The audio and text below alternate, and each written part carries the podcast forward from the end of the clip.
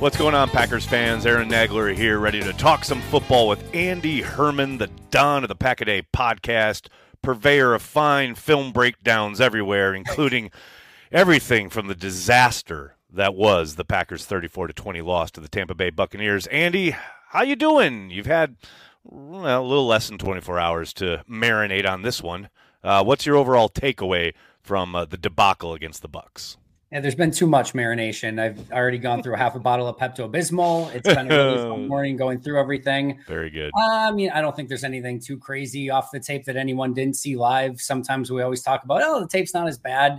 There were instances of that here and there. There were a lot of series and situations, specifically on defense, where it was like positive play, positive play, 25 yard play, and then you get a sack and they yes. give up 20 yards right after it. So there were a right. couple positives. TJ Slaton, Kenny Clark, a couple of those guys had nice games, but I mean, we all know that this defense had a really atrocious day altogether. Started with system and play calling, ended with execution, just all and everything in between. It was it was awful. It's the lack of any kind of discernible adjustment or even a mechanism within the game plan itself or in the structure of the defense to counter what the Bucks were clearly trying to do. I mean, how many times did we see the Bucks come out in a three by one with Godwin at the three, most along the interior, to get him matched up essentially, and not you know I I seen a lot today like oh uh, Campbell or Walker were on Godwin, and I like that wasn't necessarily the case. That did happen on occasion, yeah. but for the most part they were running some type of zone, some man match stuff, but just getting them in the vicinity and knowing that there's no way they're going to hang with Godwin. And there's that's at the the top of their game. Neither of which I think you would attribute to Campbell and Walker at this point. Walker literally coming off an injury. Campbell looking like a shell of himself two weeks after coming off an injury. The Tampa Bay Buccaneers identified a weakness where they wanted to attack, and the Packers did absolutely nothing to counter it. They ate Joe Barry's lunch and then they barfed it up and threw it in his face. Like it was they they were prepared for they it. Were a mama bird to Joe Barry. I know, right? Exactly. They they knew everything that Joe was going to run in that game, and I think one of the issues that's gone a little bit under talked about is the lack of disguise from a lot of what Green Bay does. This is a very system oriented defense. They do their thing. We all know this by now, and every single offensive coordinator knows it by now. They got Green Bay in certain situations and they knew what they were going to get and they just ran specific type of zone beaters for the cover 3 the cover 4 all the stuff that Joe Barry ran all throughout the game Tampa was just two steps ahead and to your point and to your credit there was no counter whatsoever it was just the same stuff and to I don't even want to say to the credit of Joe Barry, like even the other stuff didn't work either. When they went man, there was pass right. interference plays. There's people like nothing really worked in this game, but it started and stemmed with the fact that Tampa knew exactly what they were going to get, and they were two steps ahead of it all day long. Well, we'll get to the offense in a bit because I do think you did see a lot of promise on the yep. offensive side of the ball. But obviously, the topic du jour today, and this is we're recording about an hour before Matt LaFleur meets with the press on his normal after game yep. press conference. I'll be shocked if there's any kind of movement to remove Joe Barry in season. And I know that has been kind of the drumbeat here on the internet all night last night and definitely through this morning and through this afternoon. Uh, what is your take on that? Because I understand arguments for both. I understand, like, oh, you got to send a message. I also understand, like, look, okay, so you fire him, and then who are you putting? It doesn't matter because you've got to send the message. Like, okay, I don't understand, like, how three games earlier than the end of the season sends a message. I understand, like, midseason possibly sending a message, but yep. I, I just don't see Matt going that route. I, I suspect we'll have Joe Barry at 1265 Lombardi at least through the end of the season. I think there's a simple question that Matt will have to ask himself and maybe even a couple of the leaders on the defense and just kind of when he goes back and watches the tape and that's did this defense at any point in time, or is there rumblings in the locker room that they have quit on this system, that they don't believe in it anymore, that they just are fed up and it's it's over? Like if, if there's any inkling of that, and the reason I feel that way, and I I, I agree with you, I don't think anything's going to happen, especially at this point. We're recording at 2:06 p.m. Lambeau time. I think something probably would have leaked out by now if there was going to be something. Um, but if there's any inkling of that, that there has been the angst, the frustration, the disgust, the just general overall angst for the the system and the the coordination, then I think you have to at least consider it. The other thing where they are in this unique situation is as comical as it may sound and seem coming out of anyone's mouth at this point, they go 3 and 0, they're like a 96% chance of making the playoffs. And this offense is playing well enough to Andy! like I know, I know, I get it, right? But like I if know, he if he feels like there, a switch can be made that would get just that little boost, a little jump, a little jolt, a little something that they could go on and because they just went on a three game win streak against much harder opponents yep. than they're about to face coming up. I'm not expecting it.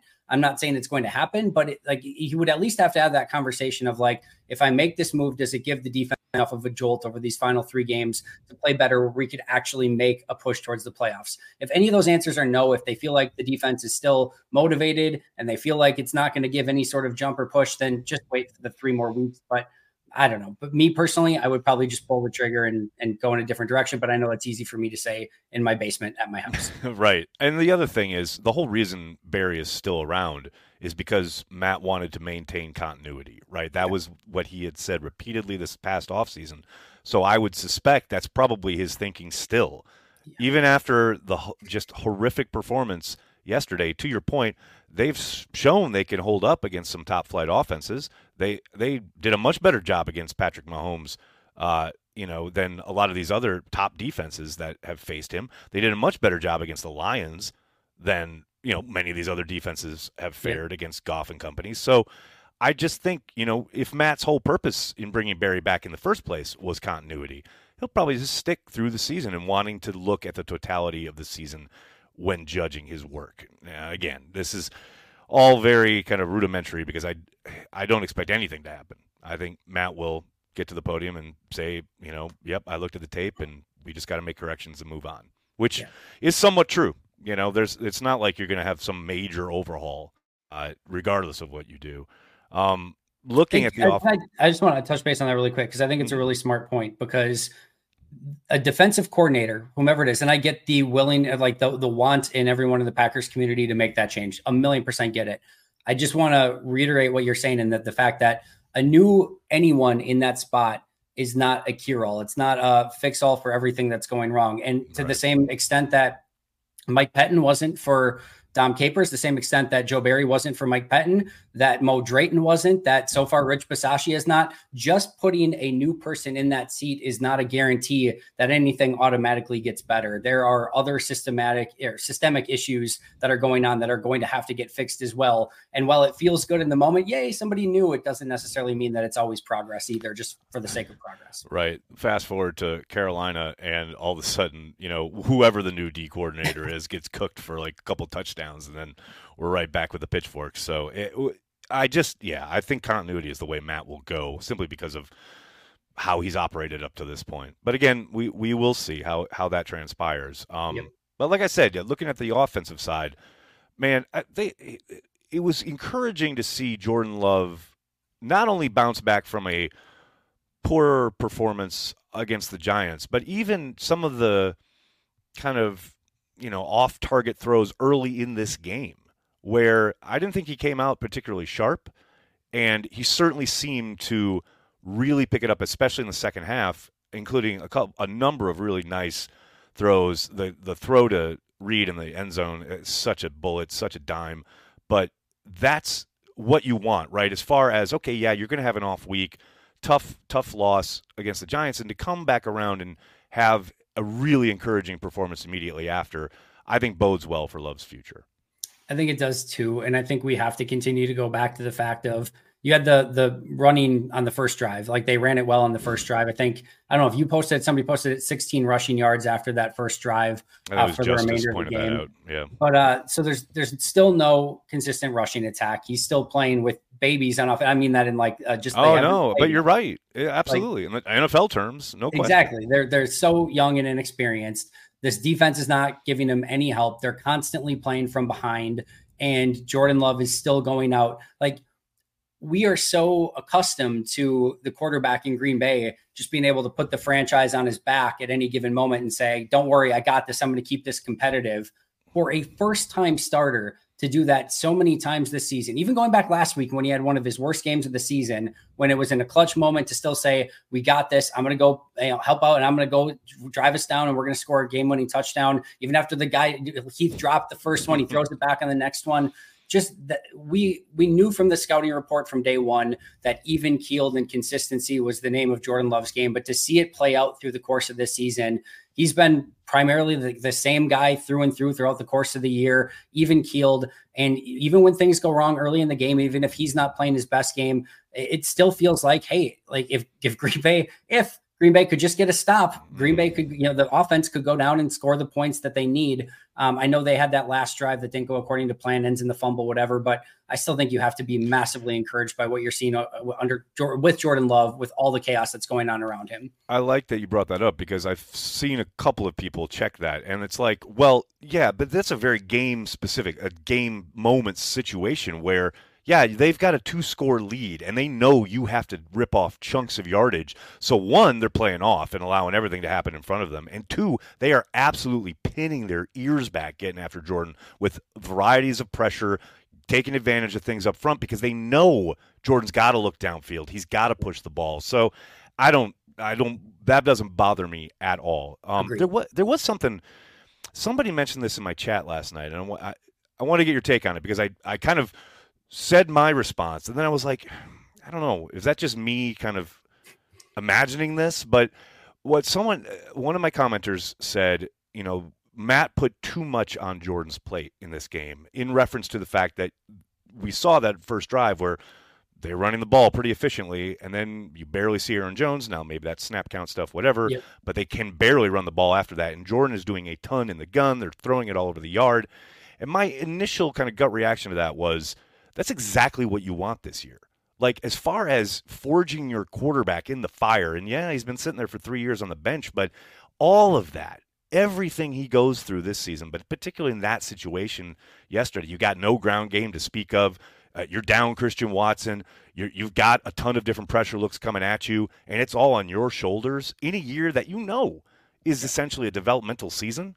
That's exactly what you want. Um, I agree with. I just I didn't know how you would respond to that. Yeah, I agree with that. And I think there's just so many factors at play too. I, I think first of all, um, in a Matt LaFleur offense, he's going to put a lot on his quarterback, and that's what you want. He's giving them outs on everything. He's giving them decisions. He's giving them options. That's kind of what you want, as especially as a quarterback, whether he's young or not, first year starter or not.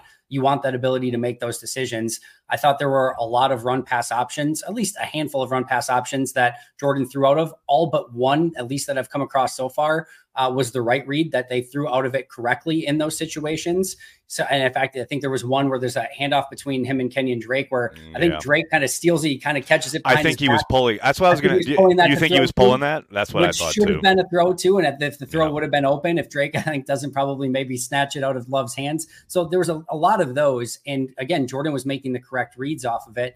Also, you're playing from behind almost the entirety of the game. Aaron Jones is on a snap count, you know, and they used probably two thirds of it up on the very first drive. first drive. So, right. like, I think there's so much that plays into it, and I have no issue with the way they utilized Jordan with the options that they gave him. To me, it was a good game plan.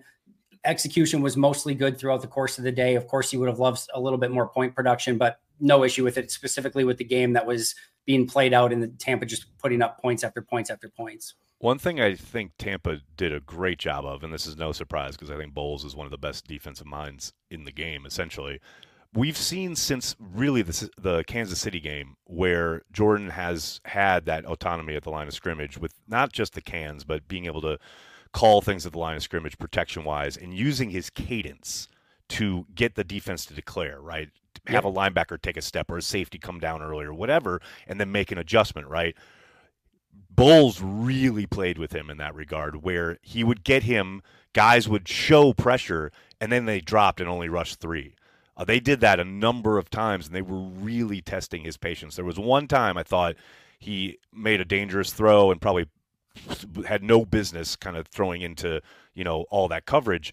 But for the most part, I think that's a test that he really passed. I mean, with kind of the greatest example is that third and 14 that turns into a touchdown. Like bef- prior to that, there are two outlet passes because of the coverage downfield where he hits Taylor in the flat. Even though he loses yardage there, it's like I'd much rather that than throwing over the middle into coverage, throwing it, putting the ball in jeopardy. Like that, again, that's growth from Love against really one. Like I said, one of the best defensive minds in the game. I'm so encouraged by seeing that. And I've said all season long too. Expect at some point some defensive coordinator is going to figure something out, and then it's going to be up. Then every coordinator is going to copy and paste that sort of game plan. And I thought even some of the stuff we saw was some of the stuff that New York threw at him from a week ago, yep. and it just felt like Jordan grew from it, Matt grew from it, and they had better answers overall. And we haven't seen really any defensive coordinator, any specific scheme. And we've seen a lot of different pressure schemes. We've seen some very similar schemes to the, like the Joe Barry style. We've seen everything. And there hasn't been anything that's really completely confused him or slowed him down for the entirety of a game. And I think that's super exciting. There hasn't been anything that teams have been able to copy over from one week to the other. I think that shows growth. I love too. I posted the the play to Jayden Reed is eerily similar to the play last week where the, I think it's Samori Toure. Yep. And you know, Toure maybe you know could have got his feet. That would have been really tough, but Love probably let him just a tiny bit. Now there's wind. There's a lot of different factors. It's not a million percent apples to apples, but it's almost identical of like how he steps up in the pocket, how he throws it, the exact area of the end zone. Last week, it's a little bit wide to where he can't get his feet down. This week, he throws it exactly where Jaden can get it and get his feet down. We're just seeing growth in real time from Jordan Love. And that that's if we went back in time early in the season, goal 1A of the year. What do you have in Jordan? Can you evaluate it? And can he be that future? And can he continue to show growth through the course of the year? A lot of those boxes have been checked for him so far. I mean, no question. And it's funny when you talk about all that pressure from the Buccaneers and the different ways they pressure. I mean, at one point, in the second to last drive, I think, where they had to settle for the field goal on the third down, where they have Tucker Kraft dragging shallow and he can't come up with a completion because Jordan's retreating and there's pressure. It's like all these defensive back pressures. Could you imagine Valentine coming on a pressure? Could you imagine somebody from the perimeter all of a sudden flying in in a Green Bay Packers uniform. That's what makes it so depressing is the complete lack of imagination or creativity and forget adjustments. Fine, you won't adjust. I get it.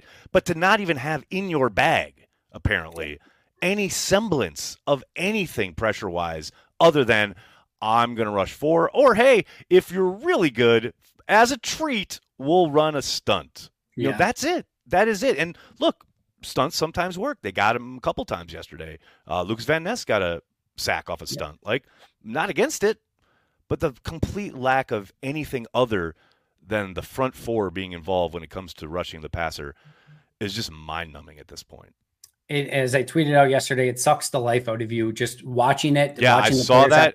Couldn't agree more. Yes. It just like there's nothing that gets you going from it. And even when they got the sacks, again, we talked about it. Then there's like a 20 yard play on the next play. It's just every every single time, and I was there obviously at the game. I was in the stands um, for that game, and it, it, I thought the crowd did an awesome job throughout the course of the game on all those key third downs of still getting up, getting loud, and everything. And by the end of the game, even knowing that their hearts were about to be broken, about to get ripped out, and, but like after the like third down conversion, after third down conversion, after fourth down conversion, like you got to the end of the game, and it's these three and fives, and I'm like, I give you all a ton of credit for standing up and cheering right now after what you have seen all day because Andy's done. Um, a better man Andy than out. not yeah, exactly. That was uh, it. Was it sucked the life out of everyone all day long, all season long, really. So, are we going to be surprised when the Packers go down to Carolina and get uh, like boat raced? I mean, uh, look, I'm not predicting it, but I ain't going to be surprised if it happens either nothing surprises me for this team. As I, I talked to Perry and Alex yesterday, uh, this team I feel like could beat the 85 Bears and lose to the 0 17 Lions, and anything in between all of that. That's fair. So That's fair. nothing would surprise me with this team. I think they go down on Christmas Eve. I think they get the win in Carolina. I think they mostly hold Carolina in check. They get the win, and it comes down to games against Minnesota and Chicago the rest of the season and we'll just kind of go from there. I not like I said, nothing would surprise me. Carolina could put up 50. Um, they could hold Carolina scoreless or anything in between. It's all on the table at this point. and a lot of it is just dependent upon which Packers team shows up and how they play the game. And we see them play their brand of football. We've seen them beat some pretty good teams. We see them kind of stumble over themselves and play 30 yards off the line of scrimmage. Then you know the world's everyone else's oyster, and Green Bay fans just you, could, you know get to live and watch it. Andy, at this point, the Onion is making fun of the Green Bay Packers. I mean, that's where we have that's the level that we have attained now. The Onion is making fun of the Packers defense. So I don't know how you continue as as a head coach and Matt LaFleur uh, with your defense coordinator being chided by the Onion, but uh, three more weeks. Three more weeks. Three more weeks. We will see. Uh, Andy, I can't thank you enough. Make sure you're checking out Andy's stuff at Pack a Day Podcast everywhere he creates that content here on the internet around and by and about the Green Bay Packers. Andy, can't thank you enough, man. Thank you so much. Appreciate it, Aaron. Talk to you next week.